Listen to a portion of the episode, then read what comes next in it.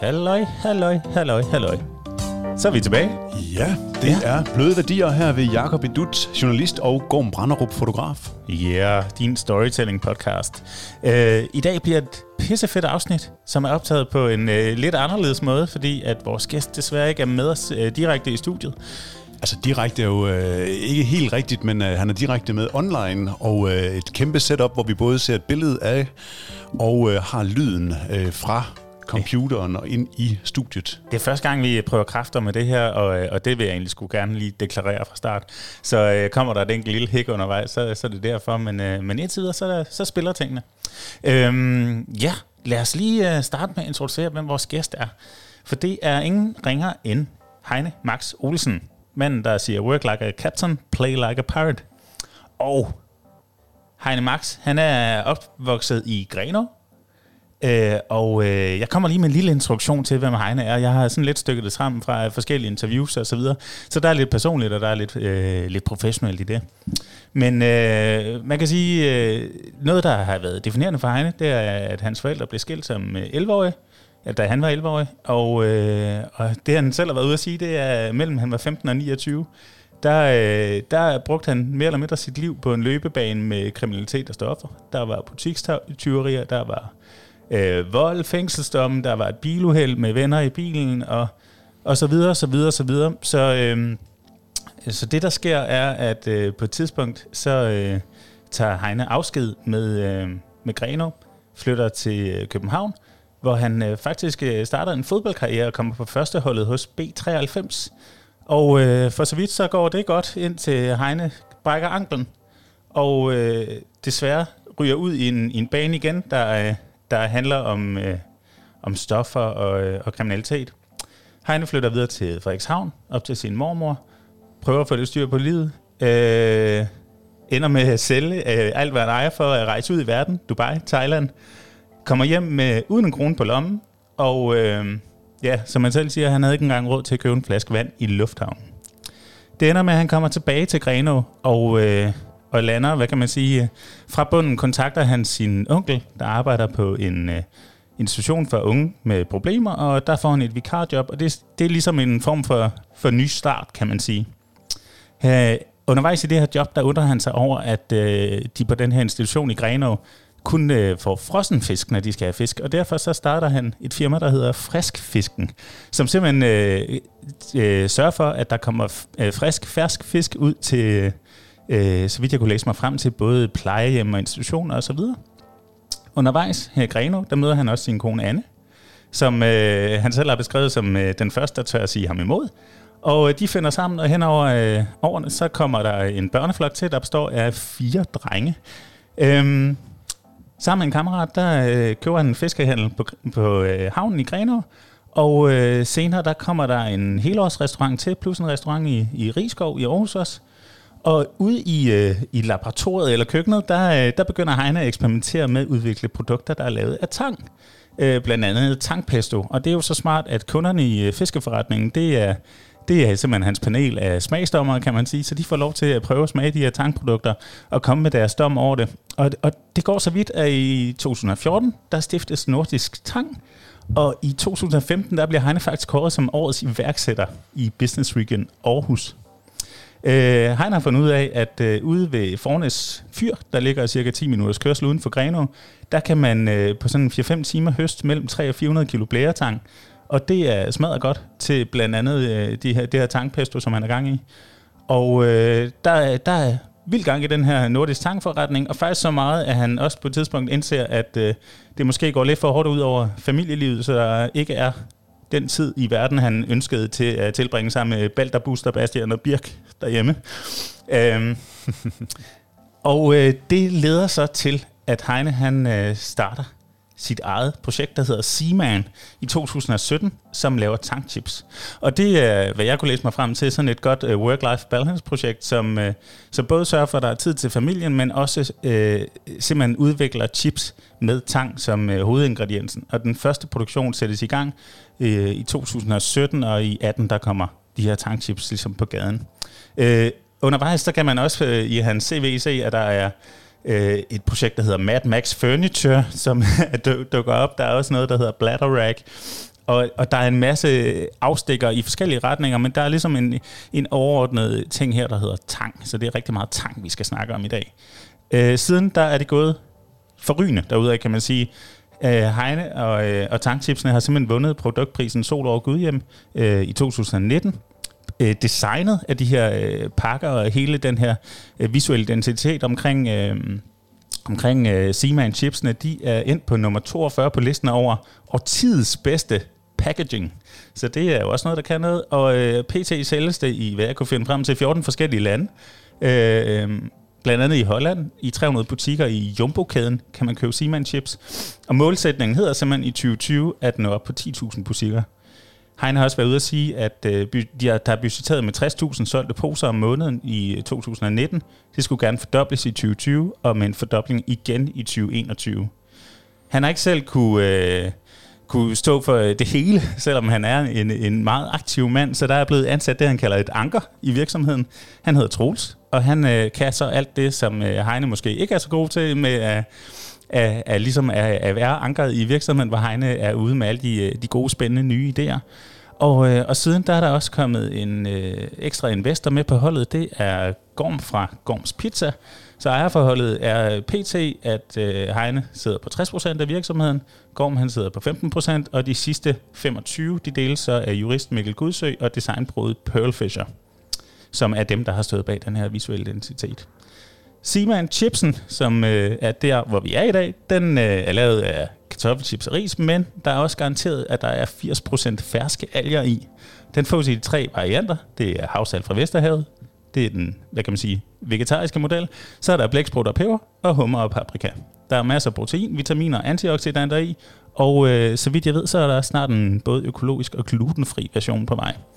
Så øh, det er ligesom introduktionen til dig, Heine. Lyder det som noget, du kan genkende dig selv i?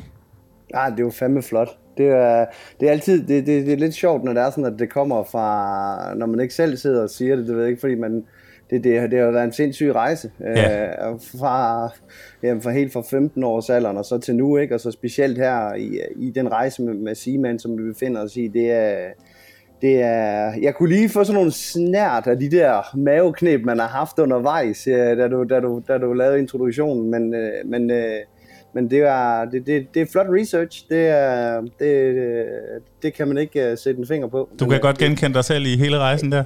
Det kan du bande på, jeg kan. det er jo virkelig en rejse, der stikker øh, i mange retninger, men som jeg også fik sagt undervejs, det har ligesom været, været det der med at høste tangen og, og, og finde ud af, hvad tangen kan øh, der, der er blevet fællesnævneren. Du beskriver selv i et interview den der oplevelse af at stå i køkkenet eller lab, laboratoriet og, og, og opleve lige pludselig lyden af, at tanget emulerer. Ligesom når ja. man laver mayonnaise. At det ligesom var sådan en øjenåbner, den der lyd og duft og sådan noget. Kan du ikke lige prøve at beskrive det her? Det er sådan et skæbnesmoment, tænker jeg for dig. Jamen det er det. Det er jo, øh, altså grund til, at jeg overhovedet kom, fik øh, ideen og, til, til at skulle arbejde med, med danske tangarter, det var jo, Øh, nu kan jeg faktisk se, jeg, jeg, jeg kan kigge over, det er jo Kattegat Center, der ligger Havets Hus, og sådan en, en instans, der ligger i Kattegat Center. Og de, øh, de, de kom og bankede på, i, på døren i fiskebutikken og spurgte uh, Ulrik og jeg, som var min partner i fiskebutikken, og ikke kunne tænke os at være med i sådan et EU-fundet projekt uh, med at skulle udvikle nordiske sushiplader ud af danske tangarter. Jeg tænkte jo, Øh, ligesom 90% af de øh, mennesker, der nu er der så heldigvis sket noget siden, at vi ligesom begyndte at dykke ned i, i, i, i tangens øh, egenskaber, men, men var det ikke bare et eller andet, der lå på stranden, altså på stranden og stank om sommeren, ikke? Ja, ja. Og, var, og jeg tænkte i hvert fald, det er i hvert fald ikke noget, jeg skulle have i munden.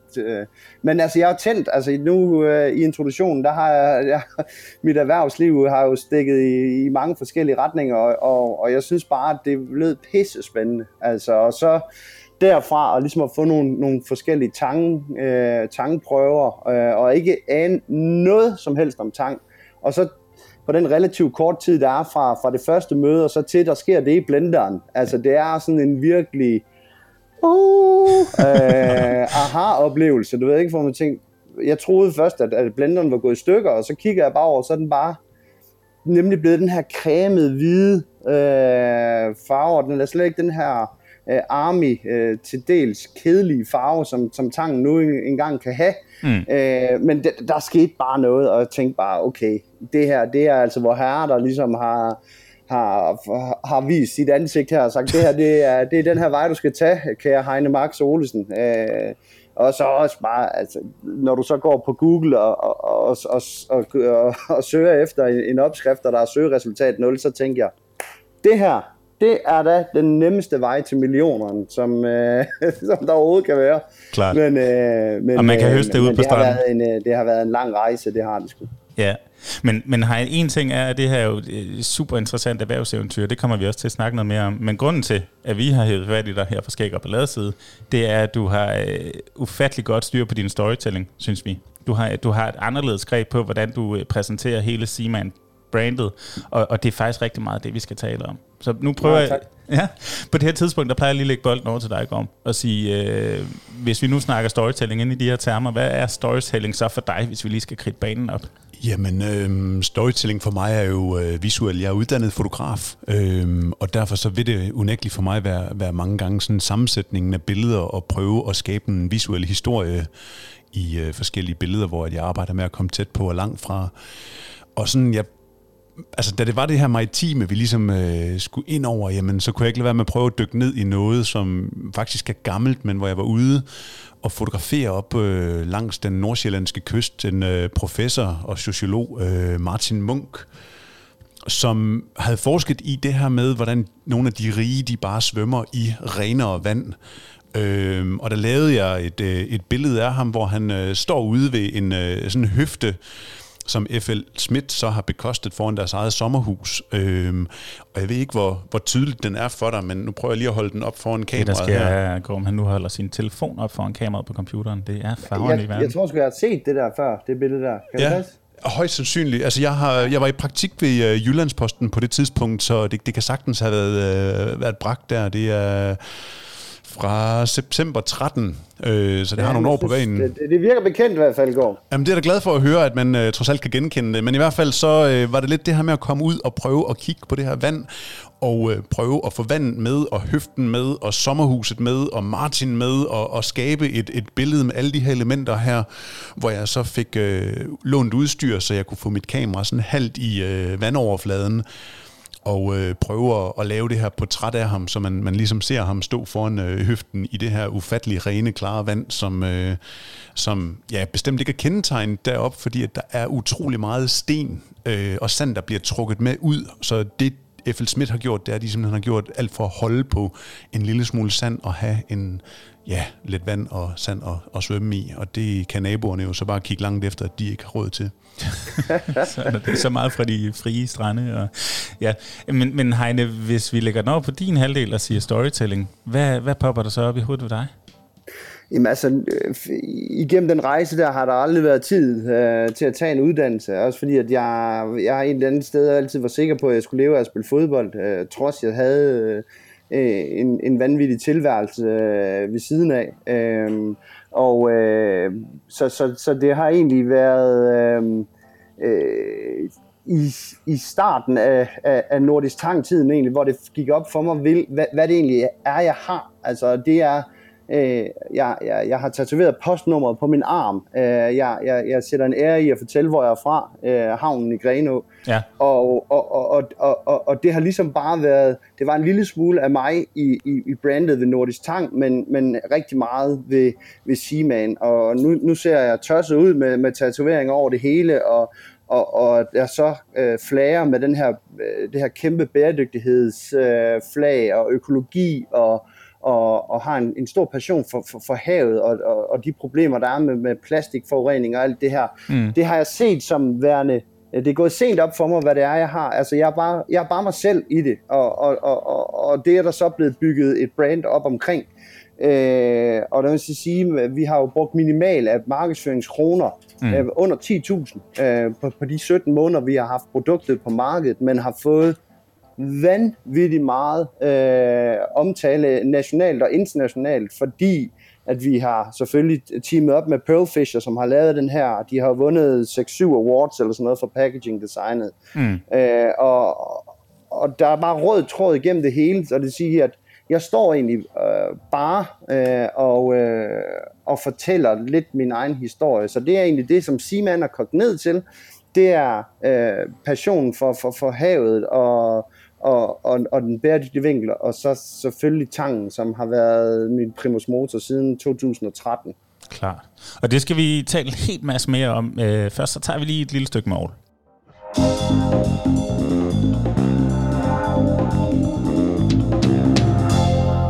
Ja, yeah, Heine. Fordi når man går ind på øh, Simans hjemmeside, så har du ja. øh, tre poser chips lige i smasken, som det første du ser. Det er det, det handler om. Det er meget tydeligt. Øh, og så står der et slogan på engelsk henover, der hedder Goodness from the Sea, Max Change. Hvad, hvad er det for et slogan? Hvad kan det? Hvorfor, hvorfor er det et sloganet? Øh, jamen, det er jo øh, i og med øh, Max Taste, øh, det er jo mit mellemnavn. Øh, ja. så det er jo, der, er no, der er nogle, der er nogle øh, dygtige øh, mennesker, der har fået snidet det der ind, så der igen øh, snakker om den røde tråd. Øh, men det er jo, det er jo en uudnyttet ressource, som kan være med til, selvfølgelig vil jeg gerne sælge sindssygt mange millioner positivs, men det er lige så meget at få hele omverdenen og andre firmaer til at, at få øjnene op for, hvad det er, den kan, den her øh, tangart. Ja. Fordi at du har, øh, du har en underjordisk, øh, eller en, en under overfladen øh, køkkenhave, som, hvor du har øh, høj procent af proteiner, vitaminer, mineraler. Altså, det, det, det sådan, man, man har sådan en, en, en, en en lillefingerregel, hvor du, sådan siger, du, du har mellem 10 og 100 gange flere vitaminer og mineraler end almindelig frugt og grønt. Øh, og så er det Hold jo bare, øh, den sværeste del, det er at finde en kombination af, hvor, hvor det faktisk smager godt.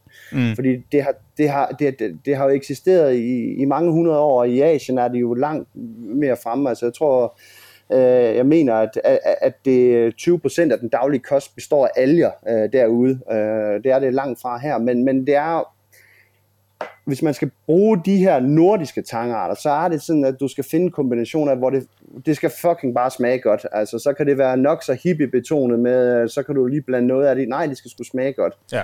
Øh, og og, og det, det, det er jo primært det, som jeg har brugt så lang tid på, ligesom at finde i forskellige afgrætninger og, og finde kombination. Øh, og og in, in, inden for en varegruppe, hvor det er sådan, man, hvor man kan flytte nogle grænser. Mm. Og vi havde jo... der, der, der, det, det, det er så fedt at arbejde med. Der, der, det, det gror så hurtigt. Du kan jo høste den 3-4 gange om året øh, fra det samme område, hvis du gør det på, på, på den rigtige, bæredygtige måde. Øh, og så det kan bare, på sigt kan det være med til at brødføde øh, mange af de steder, hvor der, hvor der er problemer med at få, få, få føde. Vil du ikke øh, prøve at sætte lidt ord på, hvordan, man, altså, hvordan får man det her tang op? Altså jeg forestiller ikke, man kører rundt med sådan en majtærsker, men man må vel nærmest ned og dykke efter det, eller hvordan, hvordan fungerer det? Jo, men altså, nu har jeg valgt blæretang, blære, øh, og det er øh, flere forskellige øh, årsager. Altså, der er, så er der også spirulina, som er en mikroalge i, i to varianter, men, men blæretang generelt, det er et, vi har noget af verdens bedste blæretang lige øh, ude ved Fornes Fyr, som det tager 10 minutter på cykel at køre derud. To, så er det, øh, så er det faktisk øh, nogle af de mest øh, savnsomspundne, øh, øh, hvad hedder det, øh, du kan ikke, øh, du kan ikke dyrke blæretangen endnu. Der, der, der er mange forskellige, øh, øh, der, der, der, der ligesom dyrker øh, sukkertang og vingetang og sådan, men du kan ikke dyrke blærtang. Den er simpelthen så, den er så speciel, Kompleks øh, og på så, en eller anden måde. Og så er det også bare fordi, at det, det, da jeg startede med, du, du går ud tidligere om morgenen, ligesom fiskeren, når den skal ud og sætte deres net, så det er jo på mit, mit surfbræt, og så sidder du faktisk og klipper topskuddene. Så det er sådan en rugbrødsmotoren, der bliver taget i brug, når du, når du skal ud og, og høste, ikke? Fedt. Men, men Heine, nu nævner du selv, at øh, vi har også luret, at det der Max jo nok kom for dit eget navn, og, og hvis man kigger på, på brandet, så er det første, man ser, det er jo, at, at dit eget navn er med i brandet. Hvorfor er det vigtigt, at du er så en stor en del af Seaman-produktet?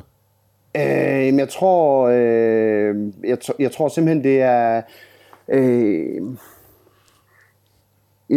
jeg er, jeg, jeg er måske den største bølgebryder herhjemme i Norden, sådan med, med med kendskab til tang, øh, og har skabt mig et lille navn i fødevarebranchen, øh, og, og så har man tilpas stort ego, øh, at der, jeg ville gerne have, der var, der var meget, meget, meget få øh, hvad hedder det, øh, krav til mig, da Pearlfisher ligesom gik i gang. Altså, der skulle være noget humor, der skulle være noget troværdighed, så måtte der godt være lidt Simon Spies og Zlatan Ibrahimovic, og så skulle der være mit navn deri. så, øh, så, så, så, så det er sådan kogt ned til, øh, til, til det, der er på posen, og jeg tror egentlig bare, at øh, jeg vil gerne sætte min fodspor. Øh, jeg vil gerne være med til at ændre noget, og, øh, og så kan jeg godt blive... Øh, jeg tør godt sige det højt, jeg, at jeg, jeg har også brug for, at, at, at jeg får et, et lille klap på skulderen en gang imellem. Klart klart. Men nu nævner du selv Pearlfisher, som jo er medejer af virksomheden, og dem, som har stået for hele den visuelle, prisvindende visuelle identitet. Hvordan er det, altså, hvordan er det samarbejde blevet etableret, og, og hvorfor lige præcis dem? Altså, hvad er det for et match, der er mellem jer? Jamen, øh, min gode ven øh, Johan Bylov øh, har jeg brugt sådan... Øh, ham stødte jeg på i tidlig start af Nordisk Tang, og har brugt ham sådan lidt, fordi han er sådan han er sgu en, en guru inden for det her, både med jamen, altså, vi snakker, hans vi snakker lakridskongen, ikke også? Og alt det her. Øh, undskyld. Vi snakker lakridskongen. Ja, lakridskongen, ja. ja, ja. Øh, og, øh, og han, altså, han har jo formået at, at skabe et imperium, og, og, og ligesom at køre, køre noget op, som ikke havde, havde den her luksuriøse tilgang til, til lakrids, som, som han har sat sit, uh, sit fodaftryk i. Der findes jo ikke nogen, der ikke har kopieret ham efterhånden. Nej. Uh, men men uh, man har brugt ham sådan lidt undervejs, og da jeg så starter ud med Seaman Chips, der har jeg en pose penge, uh, og jeg tænkte sådan, hvad, hvad havde jeg lavet af fejl, eller ikke fejl, men hvad kunne jeg godt tænke mig at lave anderledes, kontra da jeg sad i Nordisk Tang. Mm.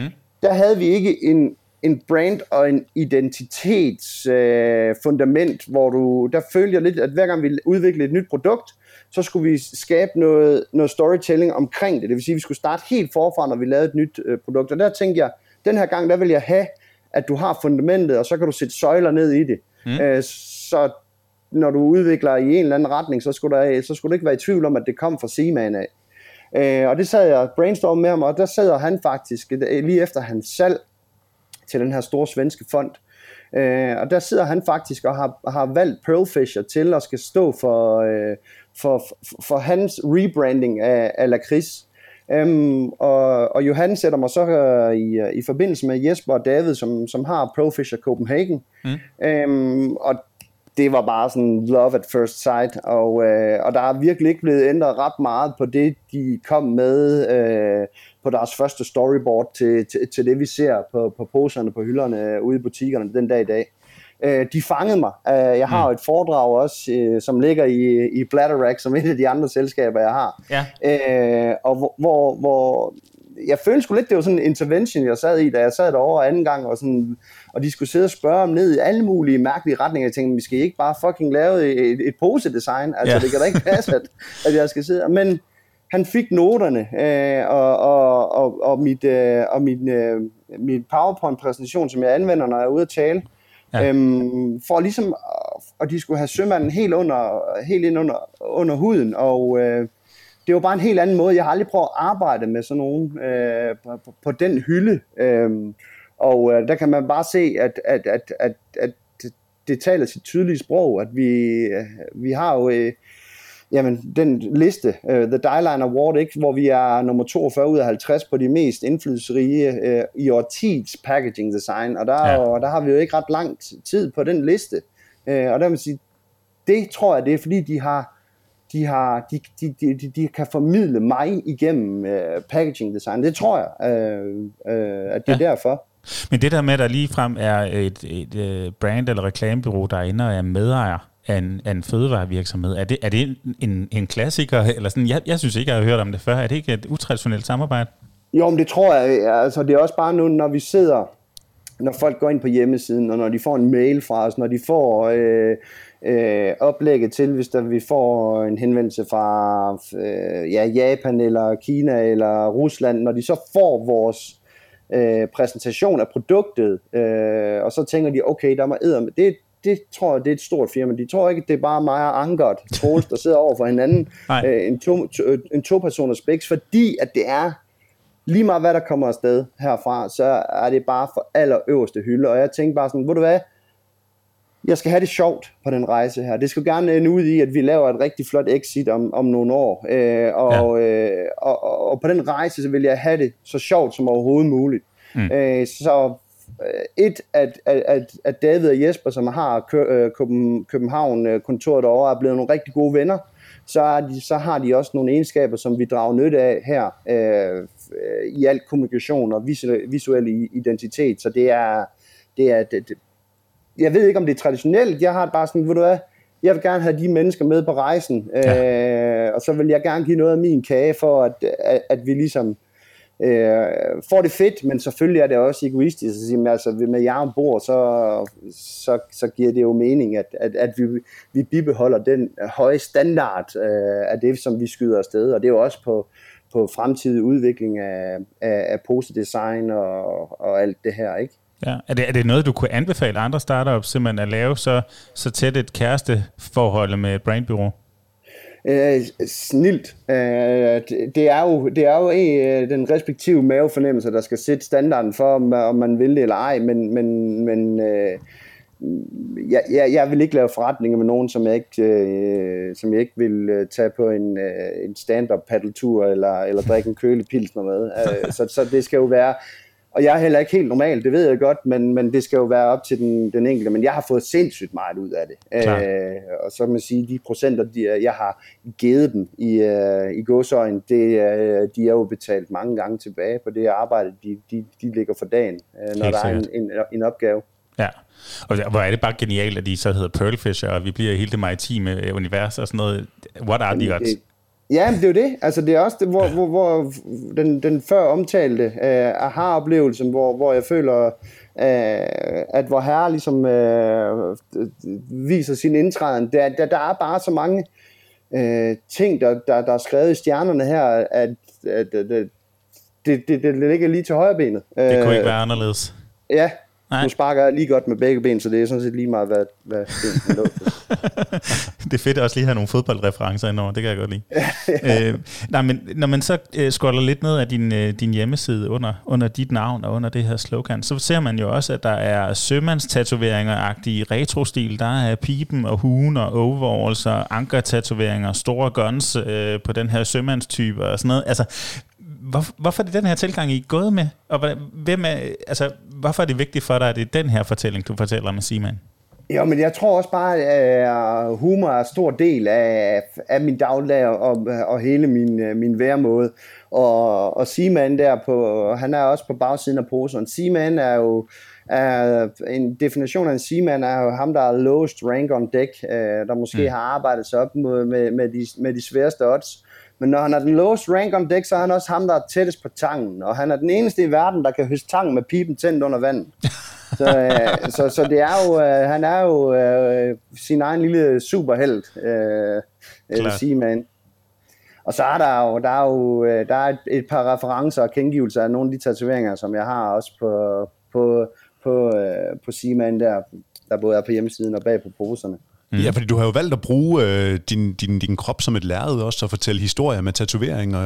Jeg kigger meget øh, intens på alle de tatoveringer. Der er både duer med, hvad hedder de her grene her, som også går ja, igen ja. op omkring halsen. Og, øh, altså, ja, så har vi, øh, vi har postnummeret der også, ikke? Så har jeg hele bryst og ryg og sådan noget er, er børnetegninger. Øh, og så øh, ungerne, de, øh, hver gang jeg er ude ved Tuse, øh, tatovøren der, så, så, er det, så er det børnetegninger vi får lavet, så jeg, jeg er godt polstret til af, af stregtegninger. Fedt, og hvis, hvis vi så kommer længere ned på hjemmesiden, nu tager jeg lige rejsen helt ned i bunden, ja. det er sådan en, en one-page, hvor man scroller ned, så møder vi ikke mindre end noget, der er faktisk mindre om et digt, underskrevet af dig selv, øh, ved siden af tegningen af Simon, der, der, der klipper tang med pipen tændt under vandet, ikke? Øh, som starter med sådan noget, Ever tried eating underwater? Jeg tror faktisk, vi, vi sætter en lille afspilning af digtet ind her. Ever tried eating underwater? Ever been tempted by a big bundle of seaweed? Have I? Of course I have. I'm born by the sea and I'm obsessed with our clean Nordic seawater. I love all the good food my seawater plants offers. They're tasty, they're different, they're full of good stuff. If you don't like the idea of getting wet feet, don't worry. I've picked the seaweed for you. I've processed it cooked it carefully, turning it into crispy and tasty seaweed chips. My fishermen friends have even caught lobsters and squids, adding some extra flavor to my chips. True seafood wonders. I'm a seaman. I know what I'm talking about. Men, men hvad, hvad kan det? Altså, hvad, hvad er det for en måde at formidle chips på? Jamen, øh, det er jo med, med reference til, øh, til den her uudnyttet ressource, som vi har formået at lave noget ultra sexet ud af. Altså, mm. hvor du... Øh, altså, min, min drøm var jo hele tiden, og jeg tænkte sådan, hvordan fanden skal man knække koden på at lave noget, der er spiseligt, og som ligesom kan være med til at, at, at øge kendskaben til, til de her, mine elskede alger. Og, øh, og det var jo ligesom at, at kombinere det, som man kender fra Østen, øh, værende øh, algerne, som, som lever i bedste velgående derude, og så det, som vi kender som snacks herhjemme, det er, der er jo nok den mest solgte, det, er jo, det, det, må jo være kartoffelchipsen. Mm. Formår vi at, at, at kombinere de to, som er basen, kartoffel og, og blæretangen, så, øh, så, er vi et langt, øh, så er vi et langt stykke. Og, og så det er jo med, med reference til, at øh, jamen, du kan sagtens spise under vandet. Øh, og øh, øh, og der, der har vi jo bare øh, øh, den her dejlige blæretang, som er det kystnære, og, og der er jo også en del af, af dem, som høster den dag i dag, at, øh, som, som, som bruger dykkerudstyr, når de skal høste det. Men det er jo nærmest, undskyld, jeg, jeg afbryder lige godt, men, ja. men det er jo sådan nærmest poesi, ikke? Altså, det, det er en poetisk fortælling, skrevet sådan, som nærmest som et digt. Altså, er er det poesi for dig, det her? Jamen, det er jo... Øh, teksten der, skal jeg, jeg vil ikke sidde og tage alt for meget kredit for det der, fordi der, der skal Profisher have den store high five for den der, de skal have den høje femmer på den, mm. men, øh, men det er jo, det er jo kogt ud fra fongen og, og taget ud fra, fra, fra hele min fortælling og min passion omkring tangen. Ja. Øh, og, og, øh, og jeg er da stolt, altså når, jeg, når, når, når, når der, jeg var det første øh, der faktisk lavede produkter til end consumer herhjemme, og så den dag i dag har vi, er der vel 10-12 registrerede tankfirmaer. Det var der ikke, da jeg startede for, for, for, for syv år siden. Øh, så, så poesi, det ved jeg ikke, det, det, det er hårdt arbejde, og så er det jo bare sådan ligesom for at få... Øh, drømmen med det her, inden Pearlfish også var, det var jo ligesom, at man, jeg, jeg vil gerne have folk føle, at de købte dem, at, at, man, at der startede en sømandsrejse, når man tog den ned fra hylden. Ja. Øh, også fordi, at, at vi har det her samarbejde med Plastic Change. Jeg gør alt, hvad selvfølgelig er pengepunkten en ting at sige, men jeg vil, på sigt vil jeg jo gerne være det mest bæredygtige og, og det mest velsmagende snack øh, virksomhed i verden. Ja. Øh, og, øh, og så må man bruge øh, alle de tangenter, der er nu engang at spille på.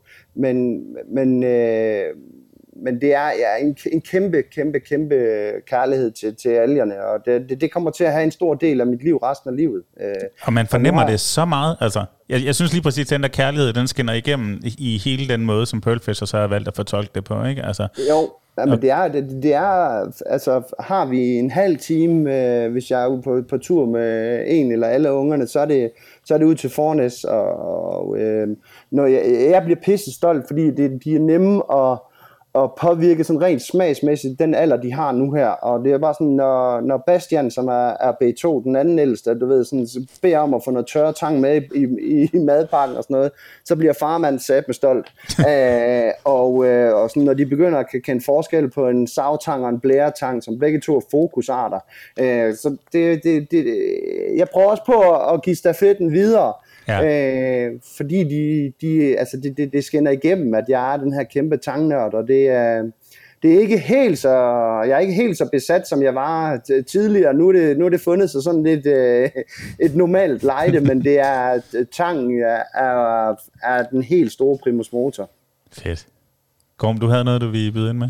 Nej, men det var egentlig bare en, en reference til øh, det afsnittet før, det her øh, sidste afsnit, hvor vi har øh, Karin, Lund, øh, Karin Madsen igennem, som, som er øh, professionel havfrue, som egentlig også noget af det første, hun gjorde, da hun var øh, helt... Det var det her med at prøve at se, om hun faktisk godt kunne spise sin mad under vandet. Så hun dykkede ned og holdte vejret og prøvede så på at indtage sin madpakke under øh, vandet. Så det er egentlig et lyt vejr, når, når det er, at ja. øh, altså lige træde tilbage. Hun er professionel øh, fridykker, men formidler så havet og verdenshavene ude i øh, det blå ocean. Øh, det blå planet. Planet, undskyld, i ja. København, hvor man kan se det hende... Det er øh, Anders Lund Madsens kone, er det ikke Lige det? præcis. Jeg synes, Lige at præcis. jeg har hørt, at hun øh, på nogle podcast der, der Anders og Anders, øh, hun er det ikke... Øh, jo, jo, jo, det er hende, og det er hende, som, som, som, som vi har... hørt, at hans kone var, var professionel havfru. Det er fedt. Det er mega fedt, så øh, Mega fedt. spring et afsnit tilbage, og så, øh, så skal I helt klart lytte det. Ja, helt sikkert. tak. Masser af maritime referencer i det her.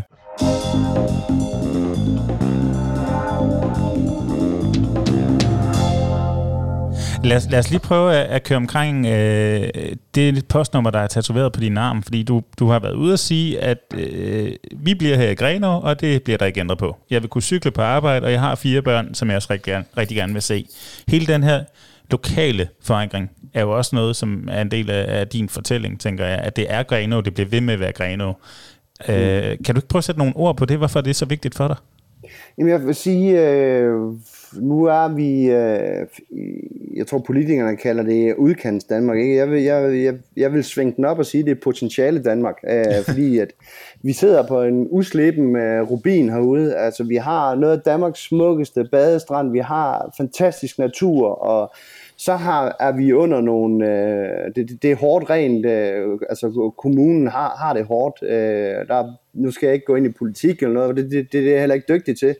Jeg, jeg, jeg føler bare gerne, at jeg vil give noget tilbage. Altså, jeg har haft afstikker både til København, Aarhus og Frederikshavn, som du også nævnte i introen, men, men er, er kommet tilbage. Altså det her med, at man kan, øh, når drengene de, de kan cykle rundt, og jeg selv kan sætte cyklen på arbejde. Mm. Jeg vil gerne give noget tilbage. Altså ja. jeg synes, det, vi, øh, det fortjener, at det, det, det, det bliver talt op, i stedet for at talt ned, og man ser muligheder, i stedet for, at, at det er noget, der skal afvikles. Altså jeg tror, øh, så, så det, er, det er også en ære, at, øh, at jeg forhåbentlig øh, kan skabe en helvedes masse arbejdspladser herude, som, som, så det ikke kun er Therma ude af flyfabrikken derude, der, der, der, rykker, der rykker mennesker hertil, men, men, men det er også bare sådan, når jeg er ude, og når jeg taler, som jeg er fra Grenå, og det, nå, er, jo, er det ikke der, hvor der er spindelvæv for dørene og sådan noget, ikke? Men, men det er jo, jeg elsker stedet, jeg elsker det simpelthen, og jeg, jeg vil gerne have, at, at, at potentialerne herude blev, uh, blev indløst, i hvert fald nogle af dem, fordi det er, der, der er uanet. Hvad, hvad giver det af fordele og ulemper, at du for eksempel ikke er en københavner virksomhed, men at du øh, insisterer på det lokale? Jamen altså, der, altså København er jo, er, er jo der, hvor det meste netværk og de, de fleste arrangementer og alt sådan noget, så det ulempen er jo, at, at du skal, øh, du skal med, køre til Aarhus til færre over, ikke? Altså, det er jo sådan en, går det godt, ikke, så er det jo en, øh, en fire timers rejse. Går det skidt, så, så, så, så er det plus fire timer. Ikke? Og, øh, så, så jeg ynder jo at, at, at, at, at ligesom klumpe det sammen, så jeg faktisk er væk nogle dage, ja. øh, når jeg er derovre. Fordi den der med, at der kan være, der er noget haste. Øh, Pearlfisher er jo, er jo, Gormbo er jo også i København, du ved. Så, så, så det er jo... Det, det er fandme nemme øh, op ad bakke, når du, hvis du bare skal over og have et møde, du ved, det har jeg jo haft nogle gange, du ved, over øh, ja. have et møde, og så tøf hjem igen, det er jo sådan 12-14 timers arbejdsdag, for du sidder og har et møde på halvanden, øh, maks to timer. Ja. Øh, det er jo en af ulemperne.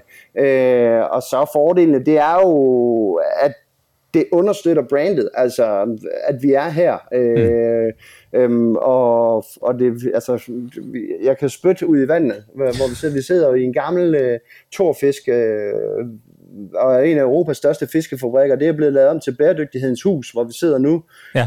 øh, på, på, på Grenaa Havn. Så det har jo, det har jo sin, jeg føler mig hjemme, og jeg tror også, øh, i, i det setup, vi arbejder i, sådan, der, der skal jeg ikke have noget med driften at gøre, fordi det er pisse dårligt til. Det fandt jeg ud af, da jeg var fiskehandler. Ja. Jeg, skal, øh, jeg skal ud og øh, synge og danse og sprælle og være branded. Øh, og det er primært øh, København og storbyerne, øh, at det foregår i. Så der er jo noget, noget transport, og det er sådan set den eneste ulempe, jeg kan se, vi, at vi har, det er, at du, du ligger helt herude. Ja. Øh, og så uh, hvis, hvis Greno Hundested stadig sejlede, så har det været lidt federe, men, uh, men det, det gør den desværre ikke, så du skal jo enten køre nedenom, eller så skal du, eller så skal du uh, uh, tøffe på færgen uh, i uh, Aarhus, eller så en gang imellem Æbeltoft. Prøv at høre, Heine, det må være en ny ambition at sætte en bæredygtig uh, Grene Hundested-linje op på et tidspunkt. Det tager sæt lang tid at tage den over på subboardet, men øh, det, Solcelledreven ja, ja, hvis der sidder nogen derude, der, der ikke ved, hvad de skal bruge en, øh, et par hundrede millioner til, så, så, så jeg skal nok være med til at finde færgen. Fedt, fedt. Øh, nu har jeg snakket ned igennem hjemmesiden, men der er også noget, der hedder sociale medier, som, øh, som Simon også er utrolig dygtig til at arbejde med, synes jeg. Altså det allerførste billede, der blev lagt op 5. september 2017 på Instagram, der ser man dig i den tidlige morgensol i vand til knæhaserne, og du står simpelthen og høster tanget øh, i, i smult vand, ikke? Det, det er masser af følelser i det billede, og det, det stråler ud af dig, at det er passionsdrevet og så videre.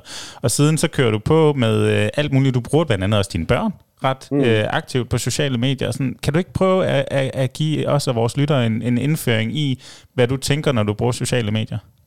Jamen, jeg, vi er faktisk kommet til nu, hvor der, hvor der skal et eller andet, øh, hvor der skal nogle kloge hoveder, fordi det hele har været drevet på følelser og mavefornemmelse indtil nu, mm. øh, uden at vide en skid om algoritmer, hvornår er det bedst at lægge billedet op for at få øh, det bedst mulige views og alt det her. Og det er jo, nu er vi kommet dertil, at nu skal den have et step mere.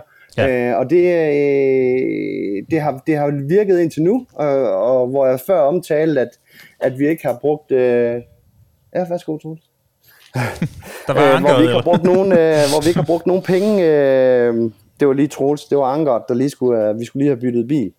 Perfekt. Øh, men, men igen, det er øh, min passion, der strømmer ud igennem der. Og så at sige, hver gang du, du, jeg har smidt øh, en eller flere drenge i puljen, så har det øh, nok det, der har høstet flest likes. Så de, øh, dem har vi smidt i puljen et par gange. Øh, men det er... Øh, det er øh, følelser og, og passion, der, der er forbundet med, med Instagram-profilen. Øh, også på, på, på en note til det der med at skal være mere til stede, der slettede jeg jo i december sidste år, slettede jeg min egen, øh, som havde en del flere følgere end, øh, end, end, end Seaman-kontoen, fordi at jeg egentlig, jeg vil gerne have, at jeg er fri, når jeg, når jeg er hjemme, altså mm. kan ligge mobilen, og det, er, det, det havde været sådan en, en rollercoaster opad, mod, øh, som kulminerede af, da jeg fik et helt chok, da jeg fik den der skærmtid på, på telefonen der i december, så nu skal det altså være, være, være slut. Og, så nu har vi øh, de sociale medier, det er, det er, det er arbejdsforbundet øh, ja. und nicht weiter. Okay, men, men, men når man sådan kigger på det udefra, så er det jo netop følelserne, der skinner igennem, og også det, jeg som ser som være styrken ved jeres sociale medier. Kan der ikke ligge en bekymring ved, hvis man nu gør det mere professionelt, nu siger du, at I skal steppe mere op i forhold til sociale medier, at der er noget af autenticiteten og følelserne, som i virkeligheden er det, der fungerer skide godt på SoMe, at det ryger jo. i svinget? Jo, det må ikke ryge. Det er, det, det, det jeg mener også bare, at øh, vi, vi er, når vi indtræder på et nyt marked, så, så tror jeg, vi skal, det jeg mener, det er, at man skal til at bruge noget betalt markedsføring, så vi skal finde de her SoMe uh, agents, som, uh, som, som kan formidle med den DNA, som vi har, så det, men, men det vi lægger ud, det er egentlig, det, det bliver det samme, men det, det, jeg, jeg, det, der skal bare noget, vi skal have nogle, øh, vi skal have nogle, nogle, nogle, nogle markedsføringsmuskler. Øh, og øh, vi ses, Troels. Jeg ringer til dig. Fedt. Hvad hedder det? Nej, øh, så, så der bliver ikke lagt, der bliver ikke ændret øh, på hele den formidlingsplatform, men bare, vi skal bredere ud. Øh, jeg kan tage et eksempel. Nu, øh, Jumbo, øh, der var vi på prøve i 50 butikker. Og, og det er så den hollandske, 110, altså nu hollandske 300. kæde, ikke? Øhm, og øh, når vi så åbner nogle butikker, butikker, så kunne vi godt tænke os at øh, øh, lokalt der, øh, bruge nogle penge på at finde nogle tog, der, der, der, der, der, har, der hører til omkring de her butikker. Ja. Øh, så du ligesom begynd, altså, bruger teknologien rigtigt, fordi lige nu, der, jeg har ikke, jeg har ikke en skid forstand på det. Det er bare, når jeg, når jeg føler for det, og vi har fået taget et godt billede, bum, så ryger det afsted. Så, så, så, men, men selve content skal ikke laves om. Øh, Nej. Jeg håber, det giver mening. Det, jo, jo, men altså for nogle influencer, eller hvad man nu vælger at kalde ja. dem, til at, at arbejde med det content, der allerede uh, spiller. Ja, ja. Klart. Ved du, hvad, du snakkede tidligere om noget med at give tilbage, og øh, der er blandt andet en virksomhed, som hedder Plastic Change, som, I, øh, som du giver noget tilbage til. Så det kunne jeg godt tænke mig lige at snakke om. Men jeg tænker, at vi lige skal have et lille stykke med Aarhus.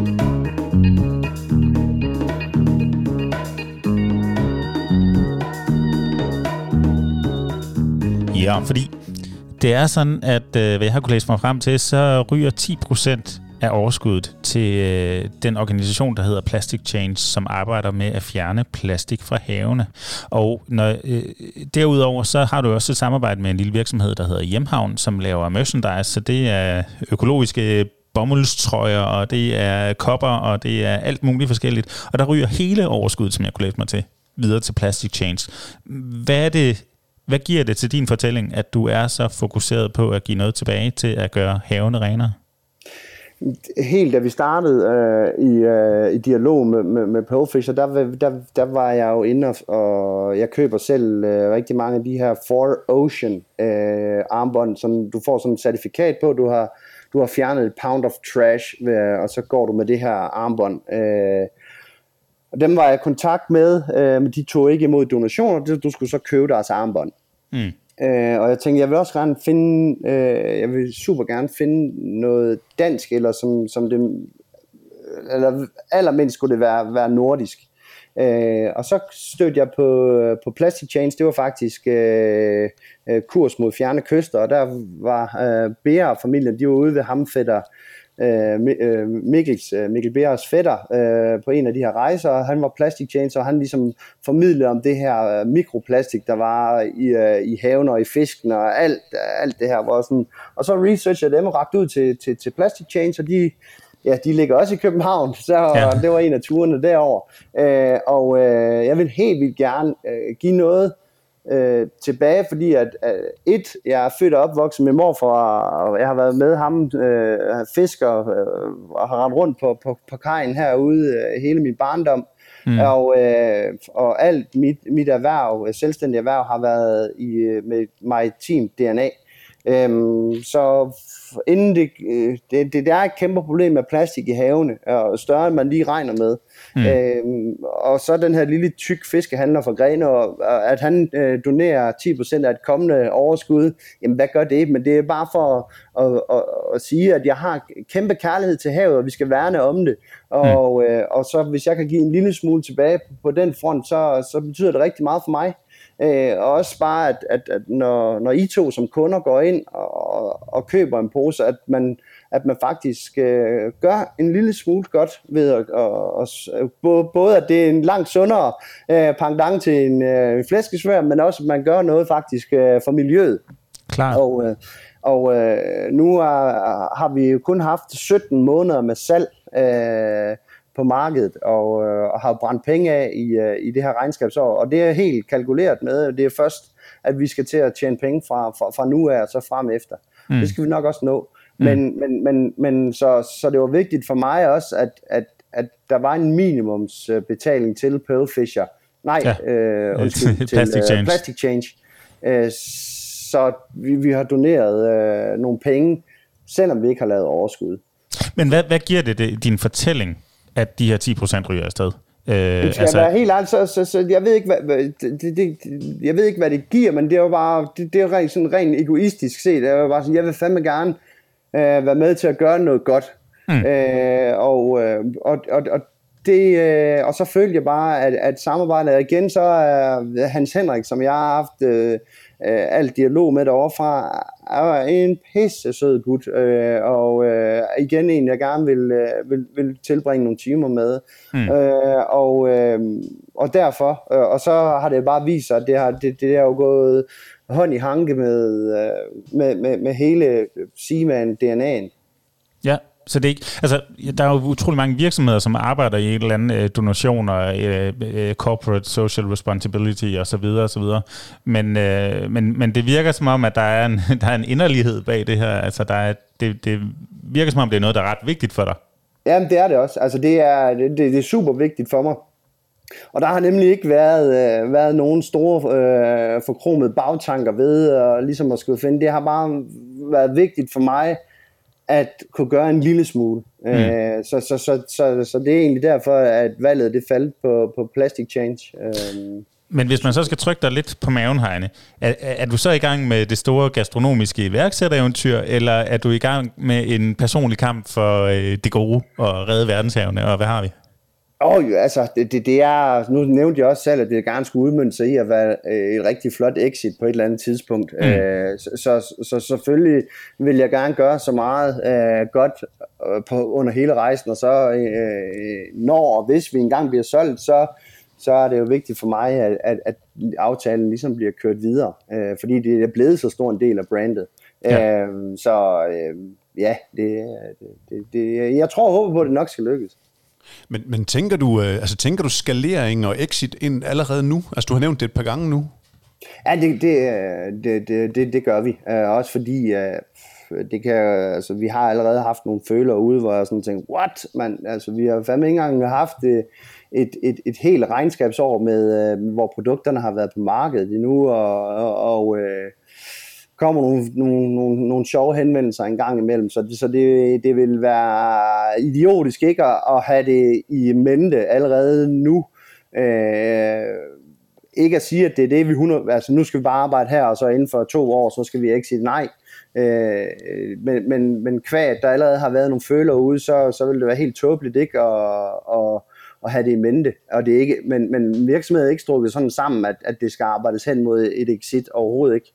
Øh, det, det, skal, det kommer, når det kommer, og kommer det ikke, så har vi det pisse sjovt, øh, på, øh, indtil vi går på pension. det er fedt. Altså, nu nævnte du selv en blanding af Simon Spies og Zlatan, ikke? Altså i den tilgang, man havde til sin kommunikation. Og du har været ude og fortælle Erhvervs Plus, tror jeg det hedder, at øh, du gerne vil tage kampen op mod Lace og Tyrells, som er nogle af de, øh, hvad kan man sige, de, de tunge drenge på øh, chipsmarkedet, ikke? Ja. Øh, men på en langt mere bæredygtig måde. Så. Men men, men hvad er dit drive i det her? Altså, hvad, hvad, hvordan vil du gøre det her? Hvordan vil du sikre dig, at selvom du har det, det gode, bæredygtige, øh, sunde alternativ, hvordan, hvordan kommer du op og slås med dem? Prøv at høre, altså, jeg, i alle de år, jeg har arbejdet med at skulle skabe et eget brand, så har jeg jo altid, jeg elsker chips, og jeg har hele tiden gået rundt, lige meget hvor jeg var i verden, så det første, jeg gik hen til supermarkedet, det var chips. Ja. Jeg synes, 95% af de chips, der er der, de, er, de ligner hinanden der er ikke nogen, der har tænkt design en rigtig. Ikke den post, hvor de har, hvor de har, har brugt allerflest penge. Der har der siddet en eller anden erhvervspraktikant og så sagt, vi skal, vi skal lave en ny flæskesvær, det skal være med øh, wasabi. Her, øh, det skal du designe. Du skal ikke tænke øh, materiale, det skal bare være så billigt som overhovedet muligt. Vi skal have kostpris ned, hvor jeg bare sådan tænkte, ved du hvad, hvis du går i den diametrale modsætning. Hvis du siger, at du, du skal have det dyreste, og det, øh, nu siger jeg ikke bare, at det skal være det dyreste, men du skal have det bedste øh, og det mest bæredygtige øh, materiale, der er findes nu, som værende, at tekno- teknologien tillader, mm. i, øh, nu på det anlæg, det nu engang skulle køres på. Øh, og hvis du så bare har bobber den helt op på storytelling og, og, og identiteten, så kigger jeg sådan rundt, så er der er nemlig ikke ret mange, der kan være med, fordi at jeg tror egentlig, at, at, at, at det har gået så godt i så mange år, den stiger jo øh, inden for chips og snacks, Øh, det er jo en kurve, der, der, der stiger hver evig eneste år. Øh, mm. Og jeg tænker, hvis, hvis vi kan komme ind her og være en lille smule kække og disrupte det her, øh, de her dinosaurs, så, så kan du få nogle gratis øh, markedsandele uden at være, bruge alt for mange penge. Og det har jeg bare set. Altså, vi har brugt under 10.000 kroner på markedsføring. Og, det ja. har, og, og, og vi har jo vi har eddermame fået meget øh, omtale, fordi at vi ligesom sætter fokus og en ære i øh, de, de, de, de ting, som vi står for i, i hele vores, vores øh, packaging og, og, og kommunikationen den vej rundt. Ja, og, og altså, nu, øh, jeg ved, eventyret det er jo på vej ud over landets grænser. Det nævnte vi også noget med 14 lande, der blev eksporteret til osv. Og, og også blandt andet, nu så jeg kæden, der hed Lulu, som så vidt jeg ved er noget mellemøstligt. Den figurerede ind på jeres hjemmeside, og, og der var vist også nogle problemer med at få det samarbejde op at køre ja, reelt. ja, så jeg tænker, der, der, der, der er garanteret meget læring i gutten fra Greno, der skal ud og, og slås med Lace og med markeder i Saudi-Arabien, eller hvad det er, vi taler om her, ikke? Jo, og det er også derfor, nu er vi, vi, vi, vi, vi står for at skal tage næste skridt, for at det ikke bare er øh, helt passiondrevet og alt det her, ikke? Altså, vi sidder øh, jamen flere gange om måneden kommer der en henvendelse fra en ny distributør et eller andet sted i verden. Øh, nu har Ja. corona så sat en lille stopper for det her, men, men, men specielt Østen får vi jo ugenligt øh, henvendelser fra. Øh, øh, og vi har ikke været på nogen messer. Vi har ikke, øh, i de ting, som vi har været ude at eksportere til, der har jeg kun opsøgt et marked, og det var kvæg, at jeg, jeg havde en kontakt op i Norge. Ellers har alle sammen henvendt sig til os, og det må jo bare være, fordi vi ligesom er, øh, vi har gjort noget, som de andre ikke gør. Ja. Øhm, og, øhm, men jamen, det, det, det, øh, det er svært, altså, men vi er kommet dertil nu, hvor, hvor, hvor nu skal vi have nogle kræfter ind, så når vi får en, øh, en forespørgsel på, på et eller andet, og man ikke skal ind i Google og sidde og, og, og taste ind, hvad det er, de mener med, øh, med, med, med de forkortelser, de nu engang bruger og sådan noget. Ikke? Så, Ja. så vi, øh, vi arbejder på en opskalering nu, hvor vi får nogle, øh, no, noget, noget know-how øh, med i øh, butikken. Øh, måske ikke på daglig drift, men, øh, men advisory board og måske øh, en ny omgang af investeringer. Og noget af det, jeg kunne lægge mærke til, det er jo blandt andet at Gorms, fra Gorms Pizza, jeg tror det ind med fe- øh, 15 procent af, af ejerandelen nu. Ikke? Og. Ja. og I har også været ude at sige, at det her med det store udenlandske eventyr, det er måske noget, I lige slår bremsen i på i 2020, hvor I sørger for, at det bliver solidt, og hele jeres produktionsapparat er ordentligt op at køre, og det glider i Danmark, og så 2021 er, landet, er året, hvor I går ud. Er det, er det nogle af de her tiltag, I gør, for ligesom at, at sikre jer, at, at I er klar? Eller? Jamen, i, I den udmelding, jeg kom med der, der skal det forstås sådan, at øh, indtil Troels kom ombord sidste år, der sad jeg alene med hele lortet. Og, Ja. øh, øh, og jeg har aldrig lagt skjul på, jeg er ikke øh, forretningsmand. Jeg er, jeg er el pistolero, jeg skyder på følelser tit, og det har, det har været dyrt. Øh, både på, at man måske ikke lige skulle have investeret i en dyr gammel food truck og brugt 150.000 på det, og øh, alt det her, men det lige i den skrivende stund, der synes jeg, det var en pissegod idé. Nu har jeg været ude og køre tre gange, ikke? så det, det, det er nogle dyre tre gange. Men det, er- det, det, det er bare, at øh, Troels kommer ind, ligesom begynder at få noget struktur på vir- virksomheden, øh, Ja. og øh, vi skal, der skal til at laves en strategi, det har der egentlig heller ikke været arbejde på, det sidder vi sideløbende og begynder at arbejde på nu. Øh, så, så, så, så det har været det har været sådan lidt ja, lidt klassisk i, øh, iværksætter, hvor, hvor du flyver rundt, og, og hver gang der kommer en henvendelse fra Belgien eller Holland eller Tyskland, så er mig i tankbussen og så sydover, øh, og så sidde dernede, ikke have nogen form for kontrakter med til distributører eller noget som helst, du ved, så, så har bare sendt varer, varer, varer afsted uden at egentlig have nogen øh, kreditforsikring eller noget som helst. Ja. Så, så der skal forstås det i det, at vi jagter ikke øh, på samme måde. Det vil sige, der bliver sorteret. Vi har sådan en standard mail, så hver gang der kommer en, så bliver der hamret en standard mail afsted. Mm. Der er de her krav. Der er fire krav. Der er en, der er en minimumsel øh, øh, antal leveringer. Der er første to der pay up front og alt det. Og så får du sorteret dem fra, som er useriøse. Hvis de siger ja til de her, så kan vi begynde ligesom at bruge tid på det. Hvor jeg har jo siddet og brugt øh, på to eller tre forskellige distributører, øh, der, der henvendte sig fra Kina, og brugt en halvanden måned på i dialogen, hvor det så ikke ender ud i noget, fordi at de bare, jamen, de synes måske, det var lidt for højt minimumslevering første gang og sådan noget. Det, Ja. ja. kunne, du have, det kunne du have, for fanden, det kunne du have, have afvæbnet i, i den første mail. Ja. Så der skal forstås det, for vi jagter ikke på samme måde, Nej. øh, som vi gør. Og selvfølgelig øh, dukker der noget op. Nu sidder vi øh, langt inde i, i at lukke øh, den, den største kæde gennem Sydamerika. Der sidder en dansk gut ude, som har fået øh, en, øh, han har fået øh, til opgave af, af den her kæde, han skal finde high-end brands fra, fra Norden og specifikt fra Danmark.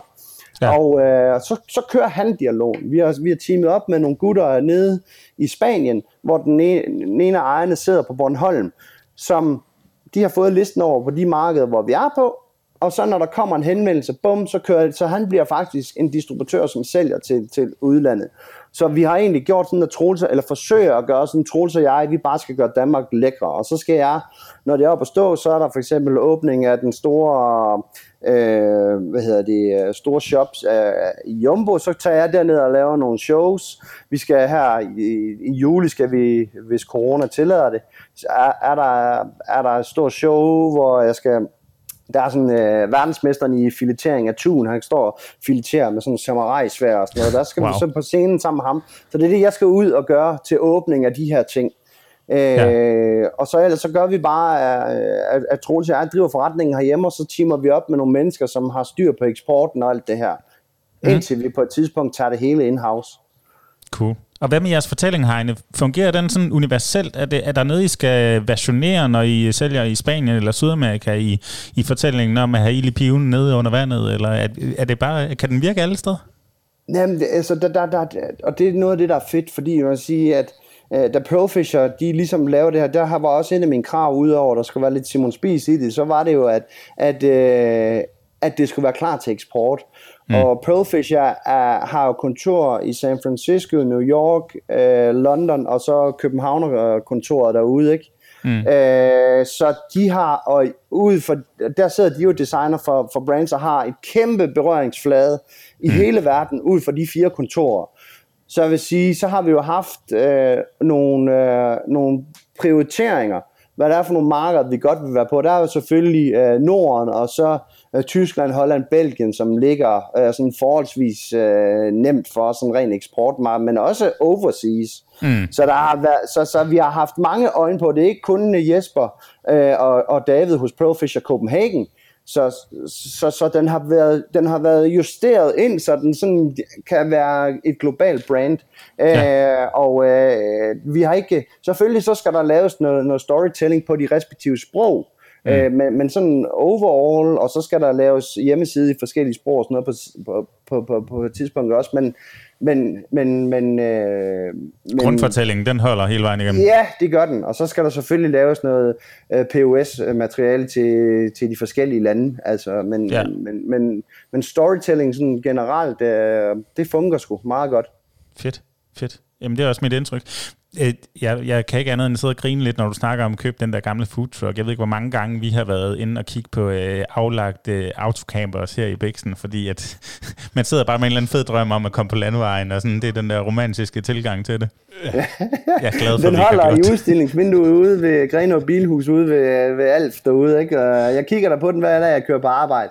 Ja. Så øh, ej, den, den bliver luftet, når der er food festival på Tankronen, og så har den øh, været i løbet af sommeren, når jeg holder den og køre over til min gamle fiskebutik, hvor Anne, min kone, hun arbejder, og så holder jeg en demo derovre og laver lidt larm, men ellers har den der har ikke været ude at køre fem gange, altså det nej, har den ikke. Nej, Ja. Men den nogle gange, så, men den er fed. nogle gange er ideen federe, end øh, hvordan det bliver udviklet. Ikke? Ja. Ja. Ved du, jeg tror faktisk, vi stille og roligt begynder at nærme os vejs, du har lige noget om. Ja, jeg, altså, jeg, kunne, åh, jeg kunne godt lige godt tænke mig lige at komme en tur under vandet igen, fordi at, altså, havet er jo gigantisk stort, men det her blæretang her, gror det i så hurtigt, og du siger, at vi kan høste flere gange om året. Øh, hvor, altså, hvor meget skal der til, og hvor stort et marked kan du dække med det? Altså, nu tager vi noget tang op af havet, og hvad sker der så med det tang? Vil du ikke prøve at tage os fra rejsen fra vand til pose, bare sådan hurtigt? Jo, men jeg skal sige, øh, hele udviklingsfasen, der høste jeg det selv, og øh, det kan jeg, nu er vi oppe at være i en volumen, hvor så kunne jeg ikke lave andet. Øh, så vi har, jeg har fundet nogle strategiske samarbejdspartnere, og og det er også noget af det, der tog lang tid og, i udviklingsfasen, det var at finde ud af, okay, vi skal bare have den samme smag hver evig eneste gang. Det duer ikke, at det varierer. Nu har vi tre, øh, så vi, vi kan godt lægge verden ned, og vi, der, der er forsyningssikkerhed, fordi der, det, det, den, det afhænger også, altså smag, der, du har et åbent vindue for, hvornår det egentlig er bedst at, at høste til fødevare, øh, og der kan smagen godt variere inden for det felt. Øh, og, øh, men det, det, det, det er jo det, der har taget øh, syv år for mig, ligesom at, at afdække, hvornår og hvordan og hvorledes det er bedst at spise det. Øh, øh, så, så vi får faktisk fra nogle forskellige nordiske lande. Øh, men herudfra, du tager ud, og blærtangen, den, den, er, den er kystnær, øh, hvor der er noget sten, og øh, så tager jeg, øh, jeg, jeg ønsker at tage pumpe mit subboard op, så, så kan man sidde ned, fordi du kan godt få noget ondt i ryggen, hvis du skal høste et par tons øh, på sådan en arbejdsdag.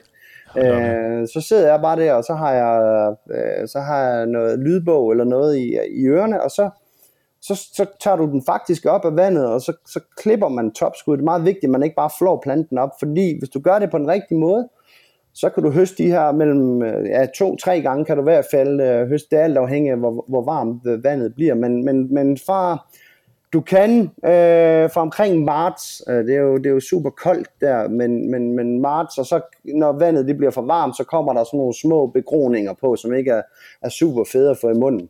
Men der er ikke noget, du kan ikke, der er ikke nogen tangarter herhjemme, der er giftige, der er nogen, der smager lidt bedre end andre, og, og blæretangen er bare bedst sådan fra, fra marts til medio maj, eller sådan noget, ikke? Mm. Øh, og så de den, den stiger jo, altså det er jo fra 0 og så op til 20 grader kan, kan vandet jo være her i Danmark, ikke? Og så øh, der i øh, Grønland og Norge og, og Sverige, hvor det er sådan, der, der, der, der, der er det mere stabilt, øh, der er der ikke de store udsving, der kan du sagtens høste øh, fire gange på samme plante eller område, øh, fordi mm. det gror ultra hurtigt. Og der kan, der, der kan hvad hedder det, øh, landbruget jo ikke være med. Og så tager du øh, tangen op, tørrer du den så, og, eller hvad, hvad, hvad gør du for, at, at altså, hvis du kun har et vindue, der hedder marts, april, maj, så selvfølgelig noget længere hen på sæsonen i nogle af de andre lande, men, men, men, men så får du en mængde ind. Hvordan, man kan jo ikke have sådan noget liggende på hylderne, man bliver jo nødt til for en eller anden måde at forarbejde det til noget. Ja, altså nu har jeg været ude og høste, så kommer jeg hjem, så har vi sådan nogle, øh, nogle, øh, nogle kar, hvor det lige bliver, det bliver renset i, øh, hvor der er noget omrøring, så du øh, skalddyr og sand og alt sådan noget, det så bliver, bliver sorteret fra, så bliver det lige slynget, og så, øh, så har man nogle firmaer, som egentlig specialiserer sig i at tørre det. Det har sådan, for at du bibeholder, øh, de, altså er det til medicinalindustrien eller, eller, eller helsekost, så er det bare meget, meget vigtigt, at den ikke overstiger 31 grader, fordi så begynder man at brænde nogle af de her essentielle fedtsyre af. Øh, det gør vi så, fordi at vi, vi, den kommer lige en tur i Ønskebrønden, men, men er ikke lige så lang tid som en, en almindelig chips, men, men, men så, så tørrer du det øh, ned ja, til en vandaktivitet på omkring 10%, og, så, øh, og, og det kan godt tage lidt tid, og, øh, og så bliver det så grindet øh, til den øh, størrelse, man nu engang, øh, men det, det er sådan noget mel, melstørrelse, som vi faktisk anvender det til, og så hvis du så Øh, derfra så bliver det jo så sække, øh, og hvis de så bare er opbevaret uden sol, for meget øh, sollys og, og ved øh, ikke over stuetemperatur, så har du faktisk noget, der ikke kan blive for gammel. Øh, det, er, ja. det er så rig på, på, på, på, på, på de her antioxidanter og sådan noget, så det, det, det går faktisk ikke i, uh, i fordærvelse. Øhm, det vi så gør, det er jo, vi så blander vi det så sammen med, med, med de andre ingredienser, så bliver det så presset til sådan en konsistens af en ukogt pasta. Og det, der så er unikt ved vores chips, det er, at den er, vi har en, den er udviklet for, at den, den skal ikke friteres så lang tid, øh, før den er, er færdigforarbejdet. Det vil sige, at du har et, et, et langt mindre fedtindhold end en almindelig kartoffelchips. Så det er, det, det er høstning, øh, rensning, tørring, og så grinding, og så pak, og så i den øh, afstøbning, du nu engang skal anvende i. Wow.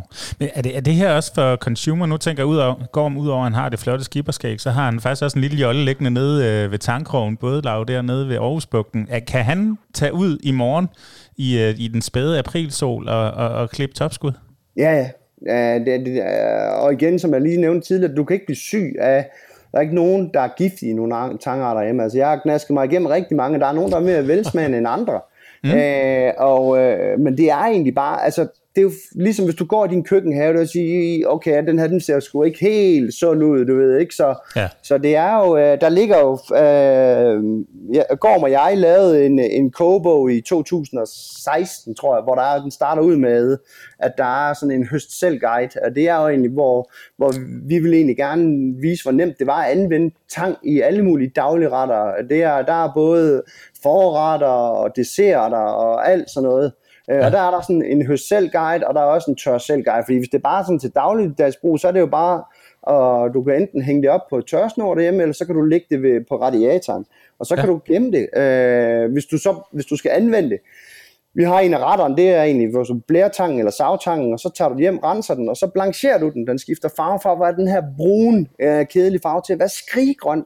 Og det er mm. super fedt, og så snit den, øh, den øh, meget fint, og så ligger det i sådan en sommersalat. Det, øh, det er, det er så nemt. Altså det er bare at hoppe ud i det går. Så, så er det, øh, du kan ikke, øh, det er bare at, at forsøge sig frem.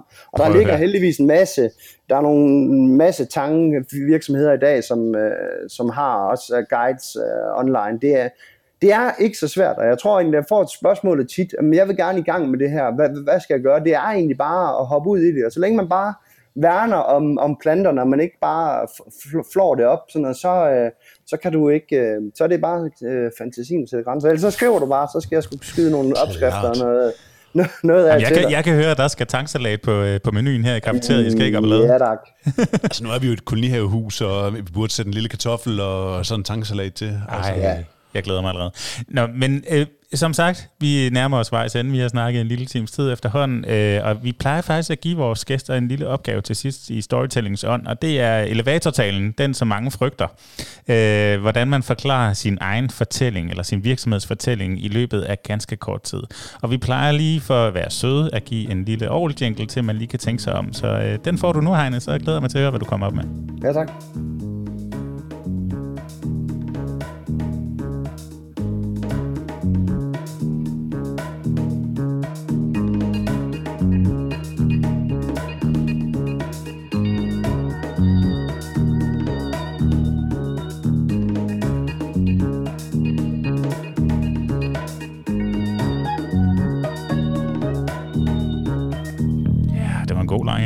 Mm.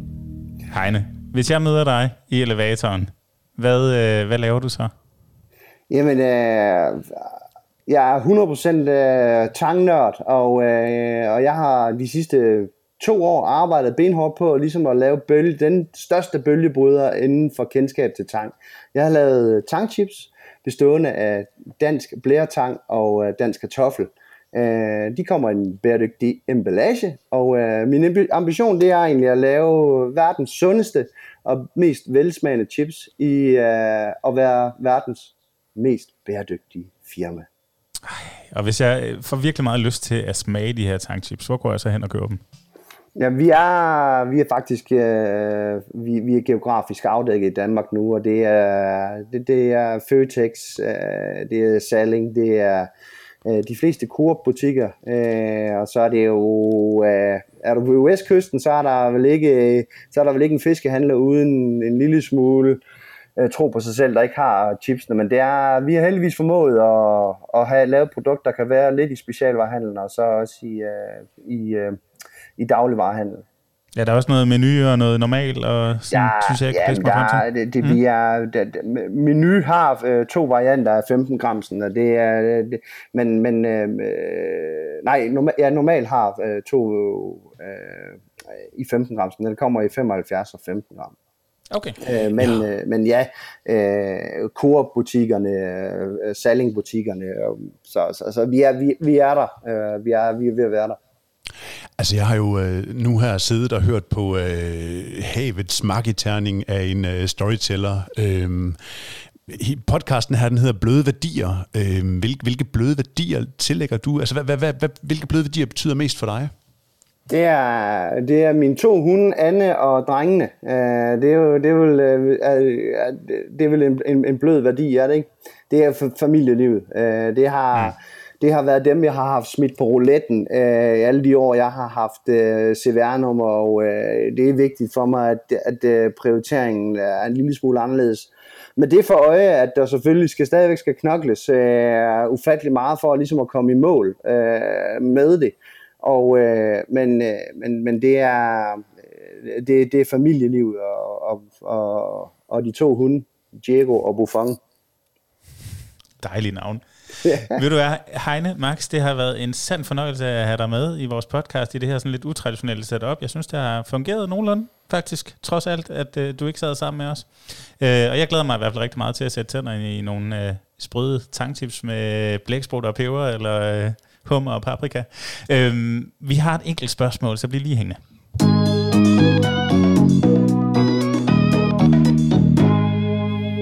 Og det plejer vi egentlig bare at slutte med at spørge, hvordan har det egentlig været at være en del af det her øh, bløde værdier setup og blive øh, udfordret til at fortælle lidt om sin egen fortælling? Jeg vil først lige rose begge to. I er jo super hyggelige. Øh, og tak, tak. Øh, I er i hvert fald velkommen herude på havnen. Det, øh, det, skal, det skal jeg være den første til at sige. Jeg synes, øh, det har været rigtig hyggeligt. Øh, og jeg har faktisk haft følelsen af, at jeg sad inde i studiet. Så det, er, den, øh, det fagner I godt, I to dejlige mennesker. Så det, oh, tak, det har været super fedt. Tak. Og hvordan har det været at blive, øh, blive spurgt så meget ind til sin egen fortælling?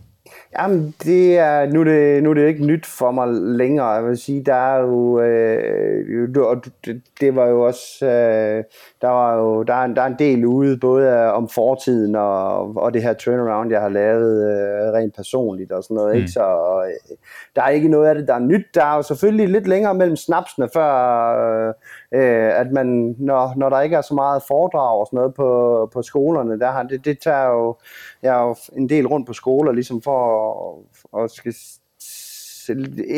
implementere i de unge mennesker, at der er sgu lys for enden af tunnelen lige meget, hvor, hvor sort det ser ud, for det har godt nok set sort ud på den her side af computerskærmen med, i, uh, igennem uh, livets hul om hej.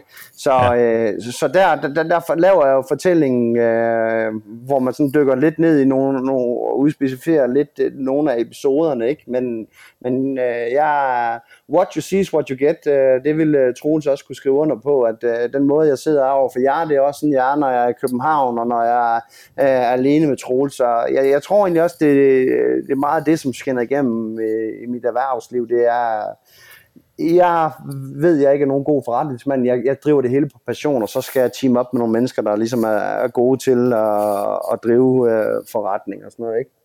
Mm, man kan godt mærke, at du er, er formidler af hjertet, i hvert fald. Altså både i den måde, din fortælling er skruet sammen, og man kan også altså, fornemme, at du har været ude og fortælle den mange gange, synes jeg. Det, det, det skinner meget tydeligt igennem, hvad der er din storyline, og, og, og måske i samarbejde med Pearlfisher, hvad I sammen har udviklet den til at være. Mm. Det, det er kæmpe ros herfra fra nogen, der, der lever af at fortælle historier. Fedt. Ja. Tak skal I have, drenge. Det er godt. Jamen, øh, tak fordi du brugte tiden. Ja, tusind tak for, at du, øh, du var igennem og havde tiden til lige at, at, at, at, at, at, at svare på de her tusindvis af spørgsmål omkring, hvordan, øh, og hvad der er under havets overflade, og hvordan man ligesom kan bruge det til at lave en øh, forretning med. Kæmpe, kæmpe respekt for det. Tak.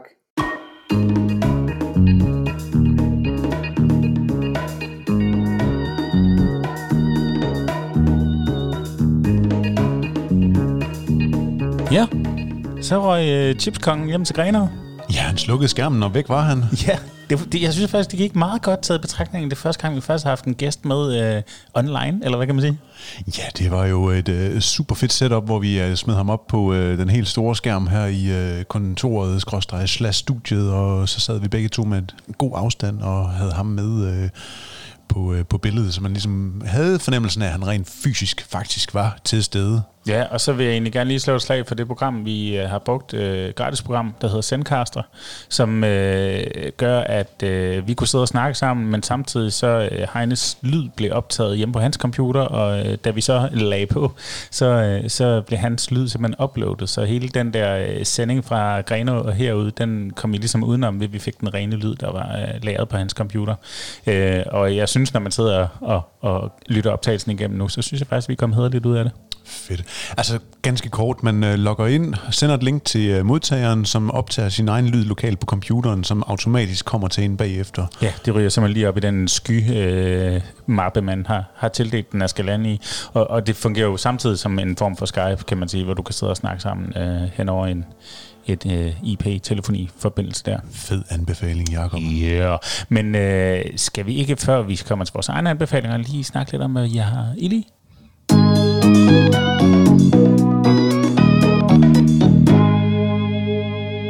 Lad os gøre det. Og øh, noget af det, som vi har ild i, det er øh, lyd. Rigtig meget lyd, når vi nu er i det her, så er det et af de steder, hvor at, øh, balladen får fuld smadre. Og øh, vi har haft fornøjelsen af at have besøg af tre unge piger, Ja. som øh, Christian fra Lyd og Co. han øh, sendte i vores retning, fordi at han, øh, hvad hedder sådan noget, producer på et øh, program, der kører på Radio Loud, som hedder Limbo-skalaen. Yes, mand. Og så øh, Limbo-skalaen var simpelthen egenhændigt mødt op her i øh, studiet, og øh, jeg havde spritet alt af og øh, øh, fået sat dem godt til rette foran øh, de, de her fine mikrofoner her, og fået kørt deres lyd ind på mixeren, så de kunne afvikle et program af deres øh, ja, Limbo-skalaen, som jeg så efterfølgende fik sendt til øh, Christian fra Lyd og Co. Ja, man kan sige, at historien med de her piger, det er, at de øh, tidligere har lavet en, en lille dokumentar, som hedder Limbo, når sabbatår er fucked, som blev en kæmpe succes og streamet en halv million gange øh, over på øh, DR. Øh, og nu øh, har de simpelthen øh, den her kemi, som de har sammen de tre piger, den er så blevet til et øh, Radio Loud-program, og, og pt. så bliver det Radio Loud-program jo så optaget her i vores lille studie. Det, det synes jeg skulle være meget sejt. Ja, jeg synes egentlig, at øh, lad os slå endnu et slag for øh, balladestudiet herude. Altså lad folk øh, forstå, at de faktisk har mulighed for at komme ind på timebasis, projektbasis og ja. lege noget super lækkert udstyr, hvor at de mere eller mindre selv kan øh, ja, komme ind og komme ud og få øh, en rigtig godt, øh, god kvalitetslyd øh, produkt med sig derfra. Præcis, og vi står så selvfølgelig også til rådighed øh, med, hvad vi har af know-how, og vi kan også hyre sende til at redigere og så videre. Så øh, står man med en, øh, eller sidder man med en podcast i maven, eller øh, skal man levere et professionelt radioprogram, så kan vi egentlig øh, faktisk øh, bakke begge ting op her i Skæg Studios, eller hvad det nu ender med at hedde, Balladestudierne. Ja, tak. Yes, men så øh, laver vi også lyd for, for andre mennesker faktisk, og det øh, er nogle gamle kendinge. Det er de brune ridere. Ja, Ja, dem havde vi jo i podcasten for lang, lang, lang, lang, lang tid siden. et af de første afsnit, ja. Ja, hvor de snakkede om, at de kårede Danmarks bedste bøf sandwich. Øh, og, øh, og det har de jo gjort med stor succes i mange år, og det er blevet til rigtig mange anmeldelser. Og nu har de simpelthen også fået øh, smag for lyd, kan man sige. Så øh, med, med et lille vink til Søren Rarsted og hans grå sider, så øh, har de simpelthen kastet sig ud i, at de vil lave de brune sider. Ja, Ja det bliver lækkert, det bliver sprødt, det bliver dejligt, det bliver lidt cremet. Ja, og meget brun, tror jeg. Og det er simpelthen deres anmeldelser, som nu skal udkomme på lyd, som sådan nogle øh, små øh, mundsmag af, af lækker lyd. Og, øh, og det er simpelthen skæg og blade, der står for at producere det. Ja, vi er simpelthen dykket ned i øh, den brune sovs og har taget afsted for at finde lyden af den, Ja. og tilblivelsen af øh, den aller, allerbedste bøf sandwich, og hvordan man øh, hakker og snitter løg og steger bøf øh, helt tæt på med virkelig sådan en god, god, god mikrofon, som kan komme ind og fange øh, alle karakteristika af sydende olie på pande med en øh, kold bøf, der bliver lagt på, og hvordan øh, safterne de sprøjter ud og sprøjter op, og lyden af mayonnaise, eller lyden af remoulade, der bliver rørt i sådan en øh, stål gastrobakke øh, med en ske, der klasker det ned på en bolle, og virkelig prøve på at kondensere lyden, øh, så du, når du lytter til øh, de brune sider og øh, en anmeldelse fra de brune ridder, simpelthen bare får mundvand, der løber afsted Ja. til den nærmeste lækre burger joint. Altså, det er jo sjovt, at en bøf sandwich ikke nødvendigvis hverken er en visuel eller en øh, smagsoplevelse. Det kan faktisk også være en auditiv ting. Det synes jeg er ret, ret sejt. Øh, og, og vi skulle jo det helt rigtige sted hen og samle de her lyde op. Øh, og det måtte jo så selvfølgelig være, være sidste års vinder af Danmarks bedste bøf sandwich. Vi tog en tur ned i skoven ved, ved Skanderborg igen til Reste Skovpølser. Så øh, jamen, vi kan jo også godt slå et slag for, at den næste gæst i podcasten, det er faktisk Jesper, som, øh, som øh, bestyrer Reste Skovpølser. Ja, altså øh, først lidt lydoptagelse og detaljelyde til øh, de brune sider, og så bænkede vi ham øh, ned, og så lavede vi alt det, man ikke må, men øh, vi lavede et lækkert afsnit af Bløde Værdier, som Ja. er vores podcast, og som er den, du lytter til nu. Bløde værdier. Bløde Værdier. Mm. Og den skal altså handle om øh, storytelling i grillmad. Ja, det kan jeg godt glæde jer til. Lyt med næste gang i hvert fald. Helt sikkert. Ja. Inden vi øh, runder af for den gang, så har vi lige et par anbefalinger, vi skal af med. Lad os få dem her.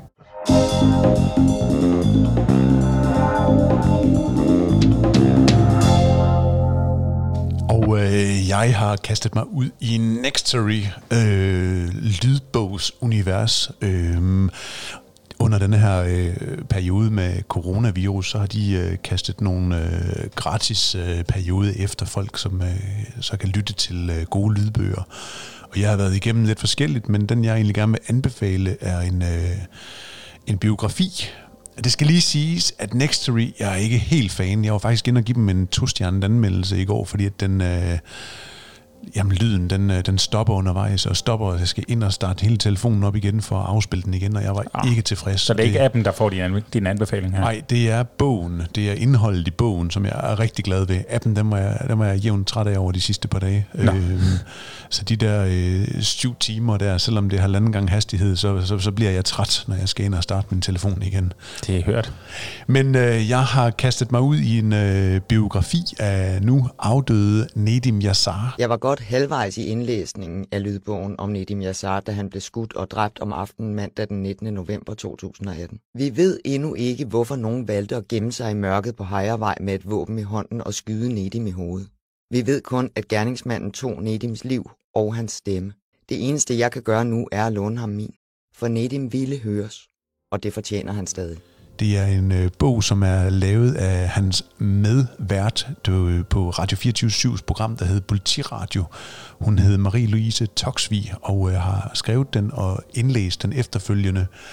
Og hun øh, var jo selvfølgelig nær øh, ven med Nedim Yassar. Kan du ikke sådan lige kort rise op, hvad var det, historien var med Nedim? Jo, det vil jeg meget gerne. Øh, bogen hedder Rødder, en gangsters udvej, og øh, den handler egentlig om, hvordan man øh, springer helt tilbage i tiden, øh, fra han var en ung knæk, der kommer til Danmark, og de udfordringer, som sådan en øh, integration den kan øh, give, og hvordan man kan vælge at tage nogle veje i livet, som øh, ja, man, man får simpelthen set øh, bandelivet fra den skyggeside og en øh, vej ud derfra. Øh, jeg mangler lige de sidste øh, halve times tid af bogen, øh, men, men indtil nu har vi hørt øh, om de udfordringer og den afpresning og den professionalisme, som han valgte at gå øh, til livet med inden for afpresning og vold og trusler om vold og jamen, øh, rigtig meget sådan kriminalitet. Øh, han ender med at blive præsident for sin egen bande, øh, og bringer den ret højt op i øh, det københavnske liv, øh, byliv. Øh, er med inde i øh, en, en, en, øh, ikke navngivende rockerbande. Øh, der er rigtig mange navne, der bliver udeladt på grund af, at han jo ikke var stikker, men øh, han ender simpelthen med at, at, at, at, at, at, at fortælle hele hans livshistorie fra han lander i lufthavnen til han er inde og sidde første gang, anden gang, tredje gang, hvordan han lærer morfar at kende, som er en højtstående rocker, og, og, og, og kommer ind og får hans øh, tillid, og hvordan han får bygget banden op og får drevet sin egen hasklub øh, fra en lejlighed, og hvordan han afpresser og laver dumme bøder, og afpresser ekskærestens nye kæreste for at have jamen, fordi han kunne, øh, og for at han kan nedværdige hende lidt med, at nu har han jo solgt hende til ham, og altså det er, stikker helt af. Så tænker jeg, der er vel også en, en lidt interessant ramme på den her storytelling, som handler om, at man jo kender udgangen af historien. Ja, øh, den her bog, da den ligesom skal præsenteres og udgives, øh, og bogreceptionen, der øh, bliver han simpelthen likvideret, øh, og ja, er desværre død i dag, øh, fordi at, at der var nogen, der ikke mente, at han overholdt de uskrevne regler om, ja. at ja. Ja, så det er en tragisk historie, men, men, men også spændende historie. Bestemt. Men Jakob, du har vel også taget en anbefaling med, som jeg godt kunne tænke mig det at høre har lidt om? jeg, det har jeg, og det er sådan måske en, en lidt anderledes high note, eller hvad kan man sige. Jeg, jeg skulle gå hen og blive lidt royal i går. Nej, Jakob! Jamen det er faktisk et tilfælde, øh, og det bliver sådan lidt en dobbelt anmeldelse det her, men, øh, eller anbefaling. Og det handler om, at øh, min hustru og jeg øh, blev anbefalet at se en serie sammen, og, og der valgte vi den, der hed The Crown. This new Elizabethan age comes at a time when mankind stands on the edge of catastrophe. You my wife or my queen? I am both, and a strong man will be able to kneel to both. I will not kneel before my wife. Your wife is not asking you to. But my queen commands me. Yes. I beg you make an exception for me. No. Og uh, The Crown er, hvad, hvad kan man sige, uh, en, en, uh, en gennemgang af det britiske kongehus historie med, uh, med dronning Elisabeth fra hun er helt lille og uh, overtager embedet efter sin far op igennem hendes liv. Nu er vi så i anden sæson, uh, og der er tre indtil videre. Der er faktisk blevet, blevet sagt, at de vil lave seks sæsoner i det hele, så du kommer ret langt op i tiden og, og ser alle de her kendte karakterer, uh, man kender fra de kulørte blade og aviserne, uh, og får alle deres forskellige historier. Og øh, altså det, det er et udstyrstykke uden lige. Den havde et større budget end Game of Thrones. Oh. Øh, det, det siger sådan lidt, ikke? Øh, og jeg, jeg tænker, at man har ikke fået lov til at låne Buckingham Palace, så man går jo bare lige ud og bygger et nyt, eller ja, I, I don't know, ikke? Men altså, det er ædelt og overdådigt og meget royalt, og især er der hele den her stiff upper lip øh, engelske attitude. Der er ikke noget, der må gå galt. Der er ikke nogen, der må blive skilt. Der er ikke nogen, der må have affærer, lave skandaler og så videre og, og hvordan Elisabeth jo også bare er et menneske i alt det her. Så den har alt det, en god historie ligesom skal have. Den har øh, dramaet, og den har den flotte setting, og den har, øh, jeg ved Gud, prinsen på den hvide hest. Ikke? Øh, så, så, så god serie, synes jeg. jeg. Vi er i hvert fald godt fanget ind. Øh, det tager en, en times tid, sådan et afsnit. Øh, og det gode, hvis jeg sådan skal sætte fingeren ned i en ting, det er, at man jo faktisk får rigtig meget historie på plads på den her måde. Selvom de har taget sig visse friheder, så er der rigtig mange historiske episoder, der bliver gennemgået, som for eksempel, øh, da britterne øh, samarbejde med Israel gik ind og, og angreb Ægypten, fordi de havde taget magten over Suezkanalen. Så, så får man den fortælling med, eller da der lagde sig en tyk, tyk tog over London, som der var mange mennesker, der døde af på grund af, øh, af de ting, der blev brændt af osv. så. Man får også Churchill sådan helt inde på livet med alle hans særheder og hans øh, strokes og alt sådan noget. Øh, nogle rigtig fede skuespillerpræstationer, og man sætter sig ned bagefter og går lige en tur på Wikipedia, eller det gør journalisten her i hvert fald, og tjekker, var det nu sådan, det gik ud, og hvordan, hvordan er ham her castet i forhold til, hvordan han så ud i virkeligheden, og der har de sgu lavet nogle relativt fede pletskud, vil jeg sige, med deres castinger. Men hvor øh, vi starter med hende som helt ung, helt... Som, som lille barn, faktisk. Ja, Ja, ja. ja. Og hendes, øh, hendes far, kongen, som øh, jo tog over fra sin bror, der abdicerede, øh, det er faktisk noget af det første, man oplever i serien. Øh, så han blev fa- faktisk konge mod sin vilje, kan man sige. Det, var ikke, det havde ligesom ikke ligget i kortene, så han fik... Øh, og hun fik jo så også den her både glæde og forbandelse over sig, at det nu var dem, der skulle køre øh, det britiske kongehus videre. Øhm, og, og, og det giver mig, altså når jeg sagde dobbeltanbefaling, så er det fordi, at jeg faktisk godt lige vil trække den over på dansk. Men inden du gør det, bare lige... Det er jo en ældre dame. Ja. Hvor, hvor gammel er hendes højhed? Altså, hvor, hvad, hvad årstal i- snakker vi? Jamen, hun er i 90'erne nu, ikke? Ja. Altså, jeg kan ikke huske, om hun er 93-94 stykker. Men, øh, men så vidt jeg ved, den, den ældste monark øh, i Europa og måske i verden. Øh, der sidder jo stadig tungt på hele Commonwealth-styret, øh, rækkende fra Australien og, og op til, til de britiske øer, ikke? Altså, øh, og er jo et, et levende ikon i Ja, dag. ja, ja, ja. Så det, det er ret fantastisk at følge hendes historie. Hun har jo oplevet virkelig mange ting i historisk perspektiv. Så Øh, man, man springer ind sådan i slut 20'erne og, og følger den op igennem? Ja, ja. Så, så for hver episode, så hun, så hun hoppet lidt, og selvfølgelig for sæsonerne, så springen er måske lidt større, ikke? Men det var en dobbelt anbefaling. Undskyld, Jacob. Nej, men det er sgu bare i orden, fordi altså, jeg tænkte bare, det var lidt sjovt, fordi det der med, at jeg er blevet royalist, det har sgu også lidt at gøre med det danske kongehus. Øh, nu har jeg måske blevet lidt mere, øh, fået øjnene lidt mere op for det der med at være royal og kongelig, øh, fordi at, øh, at jeg sad og så den her serie, men der sker jo også faktisk rigtig meget kommunikativt og storytelling-wise i det danske kongehus lige for tiden. Vi har en dronning Margrethe, der lige er blevet 80 år, som var øh, ekstremt præget af den her coronakris, vi sidder midt i, som har været øh, utidigt to gange på skærmen i bedste sendetid, øh, ud over hendes normale nytårstal inden for det sidste. Vi har et kongehus, der øh, har valgt en ny fotograf, mm. øh, som laver nogle meget anderledes opstillede billeder. Vi har et kongehus, der er ekstremt aktiv på Instagram, som lavede en øh, royal collage af børnebørnene, der sagde, der sagde øh, tillykke til deres øh, bedstemor, og en kronprins Frederik, der ved Gud lagde billeder af op af, at han var gået til frisøren den anden dag, øh, med både før og efter billeder, for at øh, give sin støtte til de små erhvervsdrivende i Danmark og sådan noget. Så, øh, så altså, jeg vil bare sige, der er også noget god storytelling at dykke ned i, hvis man kigger på, hvordan kongehuset i Danmark agerer i de her tider, og det står i hvert fald i skærende skarp kontrast til The Crown og det britiske kongehus og deres øh, måde at ikke kommunikere på øh, i, i serien. Altså er vi der, hvor vi øh, skal se, om vi kan få øh, en fra øh, kongehuset ind i øh, podcasten Bløde Værdier? Okay, ja. Mm, jeg ved det ikke. Grev Ingolf, hvis du hører med her.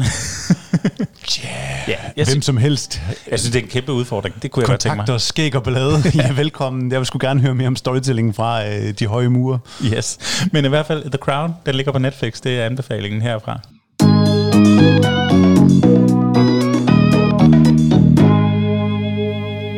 Og næste gang bliver det jo næsten royalt. Vi skal tale med Danmarks mesteren i bøf sandwich. Ja, ikke bare én gang, men hele to gange. Ja, både noget i 17 og i 19, ikke? Ja, ja, ja, ja, ja. ja. Mm. Og det er jo Jesper, Jesper Grem ned fra Rasse Skovpølser. Vi er ved Skanderborg. Vi er lige ved siden af Smukfest. Vi er simpelthen der, hvor vi kan høre mundvandet løbe ud af vores kender mund. Jeg ved snart ikke, ned i skægget. Ned i skægget. Ja, vi gør det, men ikke må. Det tror jeg faktisk, jeg gerne vil breake allerede nu. Vi kommer til at spise i en podcast. Det bliver vildt. Det var så lækkert at gå på opdagelse ja. igennem sådan en bøf sandwich. Mm. Så lyt med næste gang, hvor at I får fornøjelsen af at få lidt sovs i skægget sammen med os. Godt, jamen så er der jo egentlig bare tilbage at sige uh, tak for denne gang, og sende skud til Henrik Palke Møller. Som har haft fornøjelsen af at lave musikken, som vi jo elsker at lytte til igennem det her afsnit her. Ja, lige præcis. Og uh, hvis du vil vide mere om, hvem vi er, Skæg og Ballade, så kan du finde uh, os på skægogballade.dk og på en masse sociale medier. Og når du nu er inde og lede efter os, så uh, giv os endelig en anbefaling. Gerne en femstjerne, det er en af slagsen. Og uh, hvis man ikke kan svinge sig derop, så skriv til os med noget konstruktiv feedback. Og skriv også gerne, hvem du kunne tænke dig at høre som øh, næste gæst i studiet omkring øh, storytelling, og hvordan de bruger det i deres professionelle virke. Ja. Kunne lide, hvad du hørte, så del det også gerne med dine venner og historieinteresserede kolleger. Tak fordi du lyttede med den gang. Det var Bløde Værdier med Skæg og Blad. Yeah.